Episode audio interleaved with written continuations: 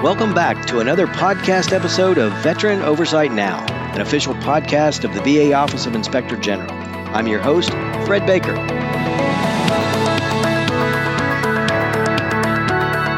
Each month on this podcast, we'll bring you highlights of the V A O I G's recent oversight activities and interview key stakeholders in the office's critical work for veterans. Joining us today is Leanne Seawright and Brent Aronte. Leanne and Brent are both Deputy Assistant Inspectors General for the Office of Audits and Evaluations. Welcome, Leanne and Brent. How are you today? Great. Thank you, Fred. Doing well. Great. Well, your office just recently released two reports related to burn pits and toxic exposure. Uh, one was on V A's management of the registry and exam process, and the other was a review of veterans' claims decisions associated with burn pit exposure. This topic is very timely given the recent passage of the PACT Act, which will make available benefits to millions of veterans who were exposed to toxic substances uh, during their military uh, service. This is a very serious topic, but before we get to these two reports, I'd like to take this opportunity to ind- introduce you to the listeners. Uh, I'd like you to give us a little idea of who you are. Uh, can you talk a little bit about yourself, your family, any hobbies, and what brought you to the V A O I G? Leanne, why don't you start? Sure. Um, I've been with the V A O I G for about four and a half years after uh, twenty years with Army Audit Agency. I'm a mom of two rough and tumble boys, and I've decided that I'm going to soon be an aspiring senior circuit golfer once I retire, but good thing that I'm not retiring for at least another fifteen years because I've got a long way to go. What's your handicap? I have no idea. Okay, Brent? So I joined the um, V A O I G in two thousand five, so I've, I've been with the I G approximately seventeen years. Prior to that, I am retired Army, and then I worked for a V A regional office for about four or five years before joining the V A O I G. Uh, currently, I am located at our Bay Pines campus in Saint Petersburg, Florida, uh, where my wife and son and two daughters also reside with me. Uh, I think one of my two of my hobbies is I like refereeing uh, young folks sports in baseball and football, and I also aspire to play golf. I'm not as good as Leanne, um, and my handicap would be embarrassing. Great, great, thanks. So, turning to the report, Brent, Leanne, uh, you both lead cohorts that have different oversight focuses, uh, which is why we have two reports instead of, of, of just one. Leanne, explain to the listeners the focus of your cohort and how it applies to your report. Sure. Uh, and then, Brent, if you'll follow up with the same question. So my cohort is the Veterans Affairs, um, Veterans Health Affairs cohort, and our focus is really on any program and operations within the within the V H A portfolio. However, um, and that could stretch from supply chain management to suicide prevention. However, what we don't focus on is quality of care. We leave that work to the Office of Healthcare Inspections. Okay. In my cohort, we are responsible for the oversight of the Veterans Benefits Administration, also known as V B A, and the National Cemetery Administration, also known as N C A. Our coverage is over all disability and pension compensation claims, education services, vocational readiness or veteran readiness and employment, loan guarantee, and um, insurance programs. Great. So let's let's get into the content of the reports. Uh, Le- Leanne and Brent, can can you both start uh, by explaining to the listeners exactly what what are burn pits and, and generally where they occurred. Uh, help help draw that picture for the listeners uh, about what we're talking about, uh, because we're not really talking about just, you know, barrels of burning trash, right? Correct. Um, burn pits have been used by milita- military forces as long as we've had military forces. Um, as they relate to our reports, we focused on those burn pits located in Iraq, Afghanistan, and Djibouti. Burn pits are just that, pits dug into the ground that are used to dispose of solid waste. This waste can be anything from plastic, paper, and human waste. Typically, these military forces use some type of fuel, generally jet fuel, to ignite and burn the waste. Burn pits can be as small as a, a little hole in the ground, up to ten to twenty acres wide. These toxins are, the toxins that come from these burn pits are a result of the waste being destroyed, but the, but one of the issues is all the waste, one hundred percent of the waste is never destroyed. And the waste that, that gets into the air is tr- is transmitted to where our veterans are serving or our service members are serving, and we believe that is how uh, exposure to these toxins occur. Great. Well, Leanne, let's talk uh, about your report first. Uh, Airborne Hazards and Open Burn Pit Registry exam process needs improvement. Uh, in two thousand thirteen, Congress mandated that V A establish this Airborne Hazards and Open Burn Pit Registry to research potential health impacts uh, of such exposures during military service. Um, what can you tell us about the registry, and what did veterans have to do to get on the registry? Right. So the registry, as you mentioned, was mandated in twenty thirteen for V A to create, and V H A was assigned to that responsibility as they're the research and healthcare arm of V A. Um, the, however, the mandate didn't actually require exams, but V H A made the decision to add exams to that process so that they could use it as a platform to collect information to inform their research. So the registry um, itself was established in twenty fourteen, and it's an online questionnaire with approximately one hundred forty questions, and it usually takes a veteran about thirty to thirty minutes to an hour to complete. Um, and the questionnaire gives veterans an opportunity to um, request an exam as part of that process. They're not required to do an exam, but they have the option to request that exam, and it's at no charge to the veteran to do the exam. And the, the focus of the questionnaire really is on the length and proximity of exposure to the specific hazards. That's really the information they're trying to gather out of that registry. So um, to even register or to do the registry exam, you have to be eligible. And, and that eligibility is determined, determined based on where you were deployed. So if you were deployed to Southwest Asia after August second, nineteen ninety, or if you were deployed to Afghanistan, Syria, Djibouti, Uzbekistan um, on September nineteenth, two thousand one or later, then you are um, eligible to um, apply and t- to complete the questionnaire. Um, some of the benefits of the exam are to, um, you know, from the veteran's perspective, it identifies medical conditions earlier. Um, it complements the questionnaire, um, the answers to the questionnaire, so it allows to for better in- information to the providers as they do these exams. And it also supports potential claims for compensation related to service connection. Um, and as I said before, it, all of this information um, further informs research, which further informs care for all veterans. So back to the uh, the uh, the, uh, the exam is not automatic by filling out the questionnaire. I understand from reading the report there was some confusion uh, on the veterans' part with the questionnaire, them them not realizing that uh, completing it uh, did not automatically amount to a request for an exam. So what was the percentage of those who completed the questionnaire but didn't schedule an exam, and, and how should veterans request a registry exam? Right. So, um, you know, o- almost three, three million, three and a half million uh, veterans are actually eligible to to apply for uh, to complete the questionnaire, and of those, about three hundred eighty-four thousand started the questionnaire, um, and this is as of November thirtieth, twenty twenty-one.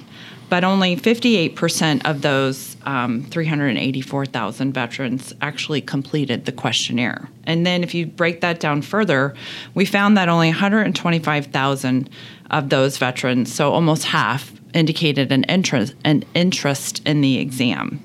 And sadly, only fifteen percent of those veterans actually received an exam. So why have so few received the exam, and what is V H A doing to improve the registry exam process? So there's uh, there's really a number of reasons on the exam process. So one is to to receive an exam, it's on the onus of the veteran, which is really kind of counter to V H A and being veteran-centric.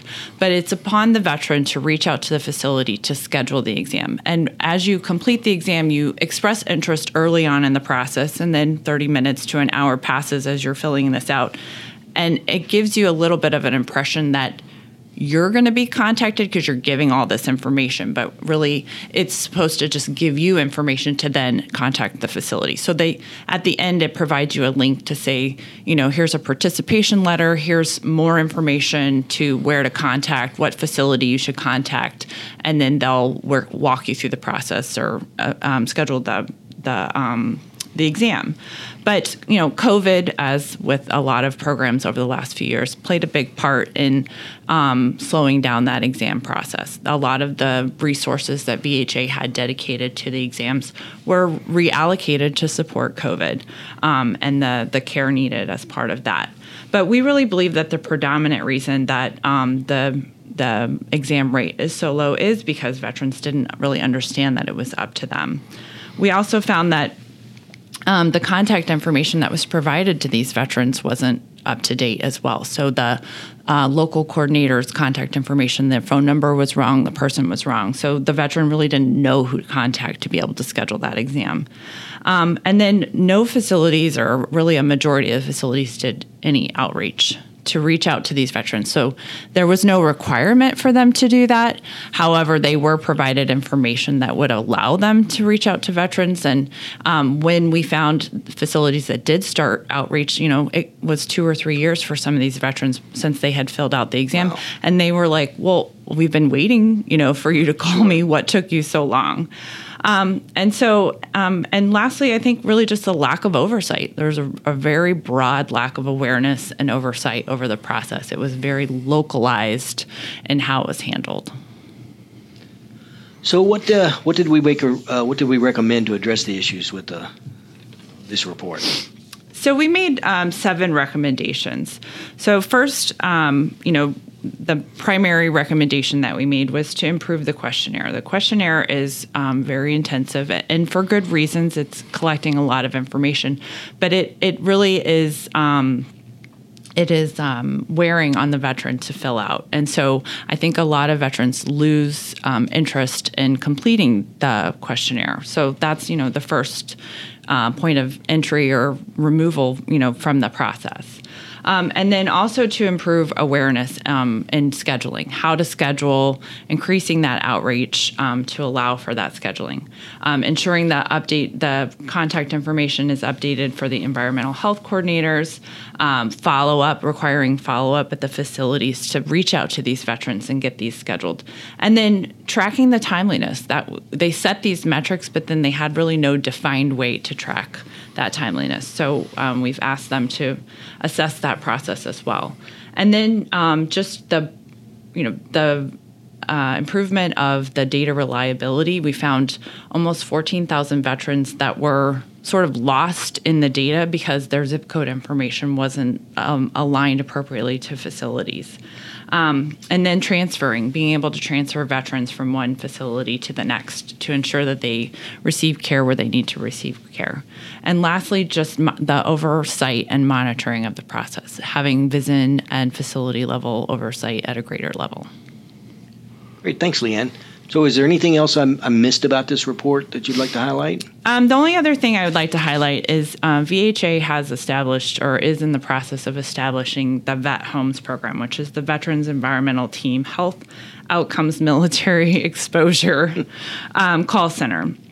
And this is supposed to go live in October twenty twenty-two. So hasn't happened yet, but they are working towards it. And that is supposed to help improve the coordination of scheduling. It still makes it, um, it is still very much on the veteran to schedule those exams, but this is a better entry point into that process to allow for that. And then they'll also do telehealth um exams to start the process with. And it's a call center to, you know, help veterans work through the questionnaire and answer questions. It definitely sounds uh, much more helpful.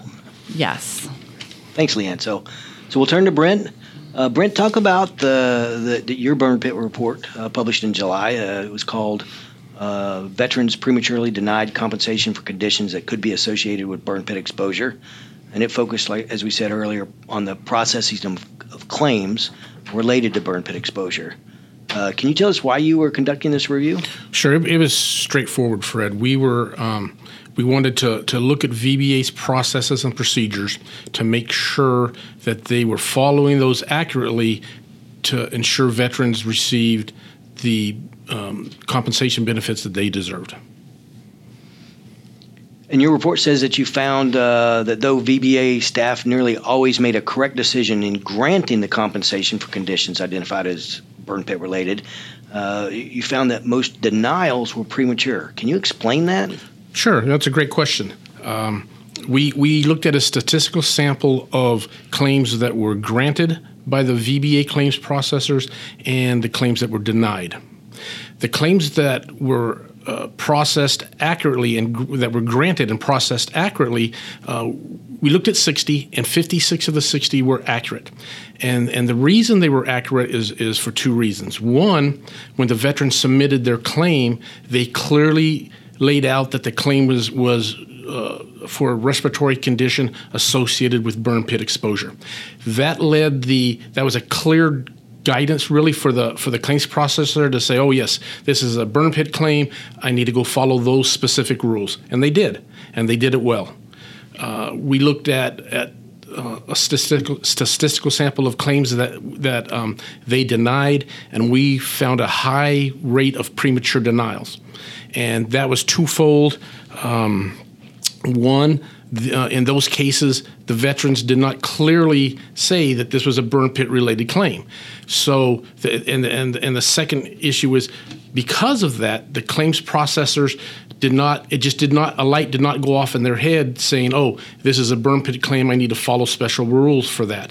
They just saw this was a claim for a respiratory condition, and they they did not associate those claimed respiratory conditions with the locations where veterans Uh, are, are being uh, identified as exposed to burn pits, such as Iraq, Afghanistan, and Djibouti. So is that what caused the premature denials, or were there other factors? Uh, there, there were other factors um, that caused the premature denials. Uh, our team found that uh, uh, the claims processor failed to request a required medical examination. When, when a veteran files a claim for one of these respiratory conditions, a medical exam is needed, and a medical opinion is required that the examiner will link the veteran's current diagnosis of a respiratory condition to to uh, a burn pit exposure. That was probably the major reason why uh, a lot of these were uh, were prematurely denied, because they did not uh, obtain all the required evidence before they made the decision. And, and the report mentions that V B A has since updated some of its guidance. What's been updated, and how does that affect uh, the report's findings and recommendations? Ooh, another good, another good question. Um, yes, V B A did update their, their guidance. Uh, the new guidance expands the criteria to be considered when a veteran files a burn pit-related claim. This new criteria now recognizes back to August of nineteen ninety for the first Gulf War, which they They never considered that time period. And they also added um, several countries in, in Southwest Asia to include Syria, Egypt, Jordan, Yemen, and Lebanon. Though that was the, the, the, the major crux of their change in guidance. And this is going to expand now for veterans that were in those areas to now s- file claims for burn pit, because they were in those, they are now in countries that are recognized as Uh, as areas where these burn pits were being used extensively.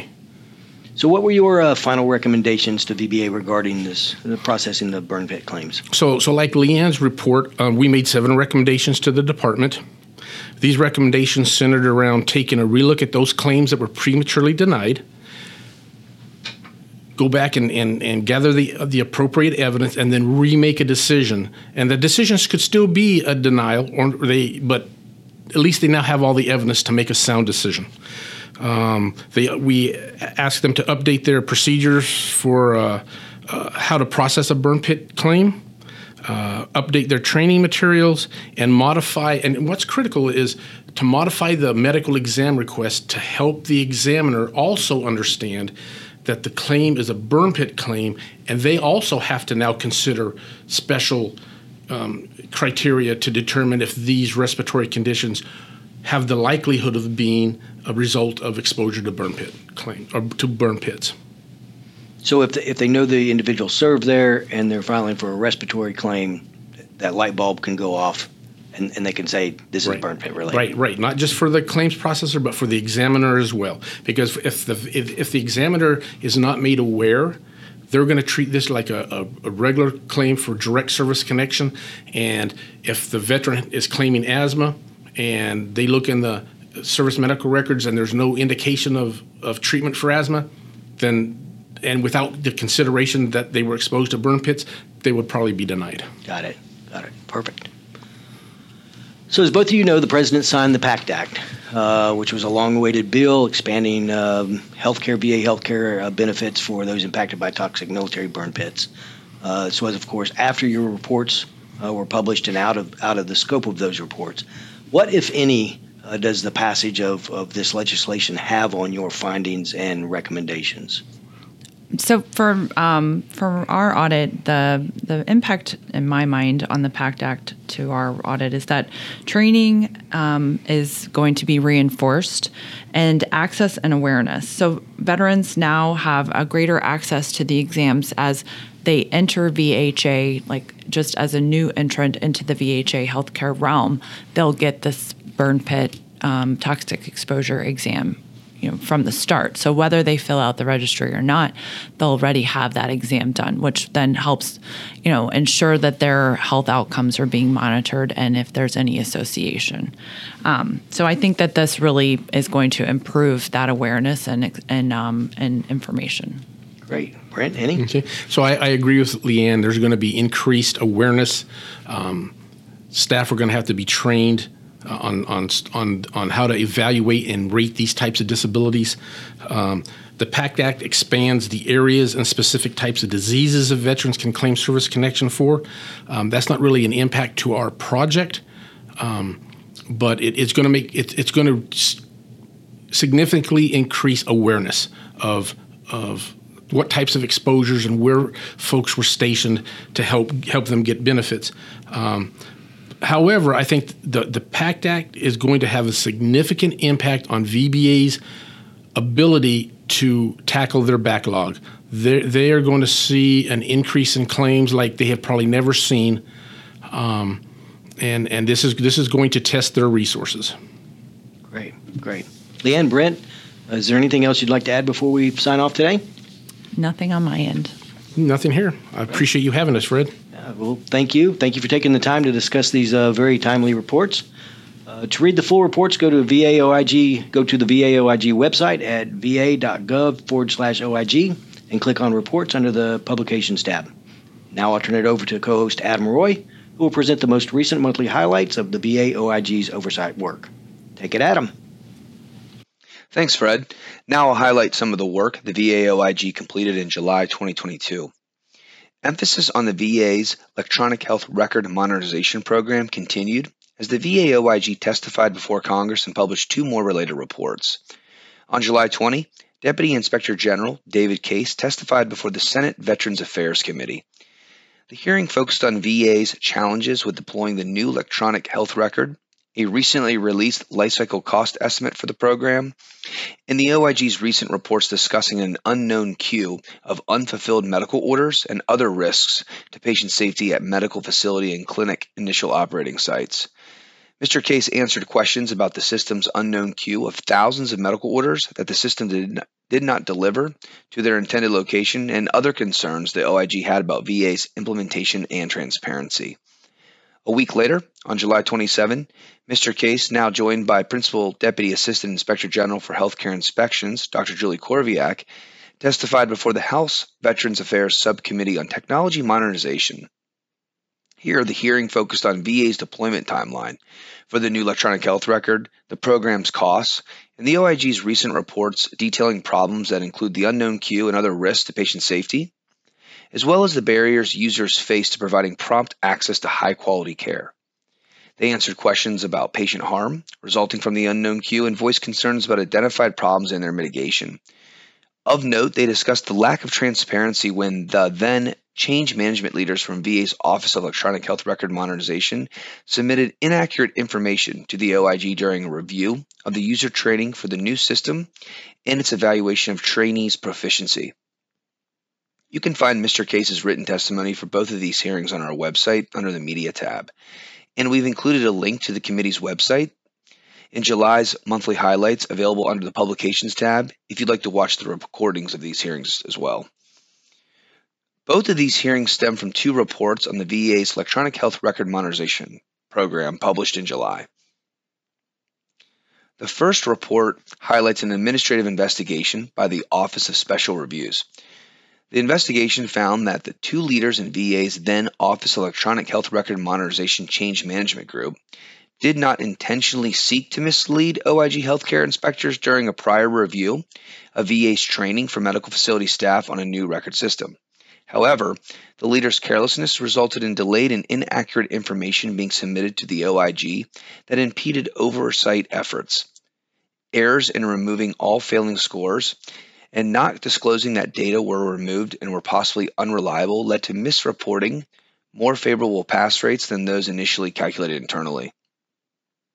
O I G recommended giving guidance to program staff on providing timely, accurate, and complete responses to O I G requests, encouraging direct staff-level communication to resolve questions, and considering whether administrative action should be taken concerning the conduct of the two leaders.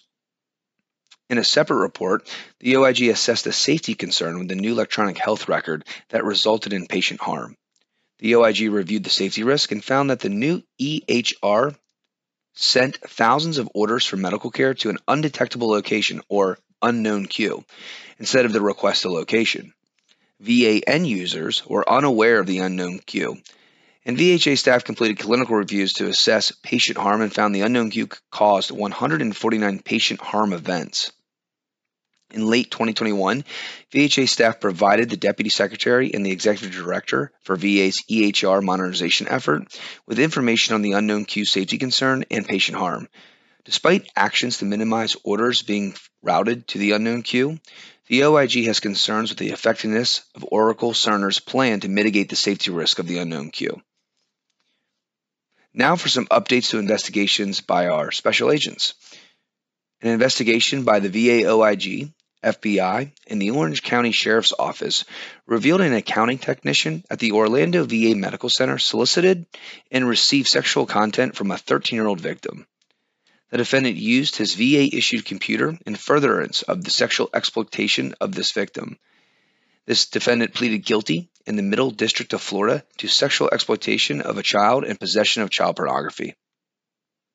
In another investigation conducted by V A O I G and the Social Security Administration O I G, resulted in charges alleging that a veteran received V A individual unemployability benefits and Social Security disability benefits while self-employed as a construction worker and business operator. The defendant allegedly obtained additional Social Security benefits for his daughter based upon these false claims as well. The defendant was found guilty by a federal jury in the Eastern District of Arkansas on charges of conspiracy to defraud the United States, theft of government funds, and bankruptcy fraud. The total loss to the government is approximately three hundred ninety-six thousand dollars. Of this amount, the total loss to V A is approximately one hundred thirty-two thousand dollars. Read more about these and other cases the V A O I G investigated in the July monthly highlights. Including the two reports I mentioned above, the V A O I G published sixteen reports in July. I'll briefly highlight a few of them. We issued two reports about V A Regional Procurement Office, or R P O, activities. Because of the problems identified in an F Y twenty twenty report on contract closeout compliance at R P O East, the O I G reviewed to determine whether R P O Central and R P O West contracting officers adequately performed and documented contract closeout requirements. The O I G reviewed a random sample of contracts and found contracting officers at the two R P Os did not perform required closeout duties. Reasons included unclear policies and systems, ineffective oversight of the process, and a heavy workload. The O I G recommended the executive directors for R P O Central and R P O West establish consistent quality assurance reviews, balance contracting officer workload, and update guidance on simplified acquisition procedures. The O I G recommended considering additional strategies to ensure contract closeout compliance and verifying that the contract files for the eighty-one sampled contracts have complete closeout documentation. In another report, the O I G reviewed whether R P O West contracting officials administered contracts and accepted supplies and services in accordance with federal and V A regulations. The O I G found they did not always maintain documentation to demonstrate proper acceptance of supplies and services. Several factors contributed to noncompliance, including officials not understanding their responsibilities, heavy workload, ineffective oversight, and prioritization of awarding contracts. This noncompliance resulted in twelve point eight million dollars in question cost.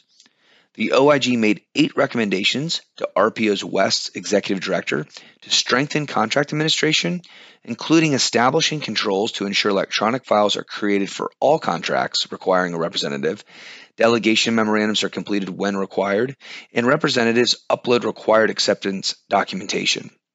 The executive director should also assess existing contracts for compliance and correct as needed. V A O I G's Office of Healthcare Inspections also published two comprehensive healthcare inspection reports in July. These reports focused on the Martinsburg V A Medical Center in West Virginia and the V A Capital Healthcare Network in Maryland. And lastly, I'll share a recent V A O I G hotline case. This month's featured hotline case involves an allegation that the community-based outpatient clinic in Princeton, West Virginia, had over nine hundred appointments that had not been scheduled. The complainant also alleged that no correspondence was sent and no documentation was uploaded to the computer patient record system. The clinic's parent facility, the Beckley V A Medical Center, conducted a review and identified all patients seen at the clinic between January first, twenty twenty and December thirty-first, twenty twenty-one. The review found that three hundred eighty-six patients experienced a wait time of greater than sixty days from the patient indicated date. The review determined that three hundred eighty-two patients did not experience any type of harm because of the delay, and the remaining four patients were determined as unknown. As a result of the findings, the clinic implemented several corrective actions. These include using resources from Beckley V A Medical Center to help the Princeton Clinic work their backlog, a new daily checklist for medical support assistance to certify daily completion of their requirements, a new local standard operating procedure for medical support assistance to process orders and other documents, and the elimination of unnecessary processes. That's it for the July highlights. Read all monthly highlights on our website. And while you are there, check out a relatively new feature, the V A O I G's Fraud Toolkit and Crime Alerts. The V A O I G investigates a wide range of potential crimes, from financial crimes to threats against V A personnel and property to actions associated with patient harm. The toolkit provides a list of key possible indicators specific to various types of fraud. The list is far from exhaustive, but it does identify common signs that V A personnel, contractors, and the veteran community, and maybe some of you listening out there, should be aware of in order to report suspicious activity and alleged wrongdoing to the O I G hotline. Examples of potential indicators include compensation benefits fraud, healthcare fraud, public corruption and kickbacks, and fraud related to public health crises, like we have seen recently with the pandemic. You can find the toolkit right on our homepage. That's it for this episode of Veteran Oversight Now. I encourage you to check out other episodes wherever you listen to podcasts. Thanks for listening. This has been an official podcast of the V A Office of Inspector General. Veteran Oversight Now is produced by the Office of Communications and Public Affairs and is available at va.gov forward slash OIG. Tune in monthly to hear how the V A O I G serves veterans, their families, and caregivers through meaningful, independent oversight. Check out the website for more on the V A O I G oversight mission. Read current reports and keep up to date on the latest criminal investigations. Report potential crimes related to V A, waste or mismanagement, potential violations of laws, rules, or regulations, or risks to patients, employees, or property to the O I G online, or call the hotline at one eight hundred, four eight eight, eight two four four.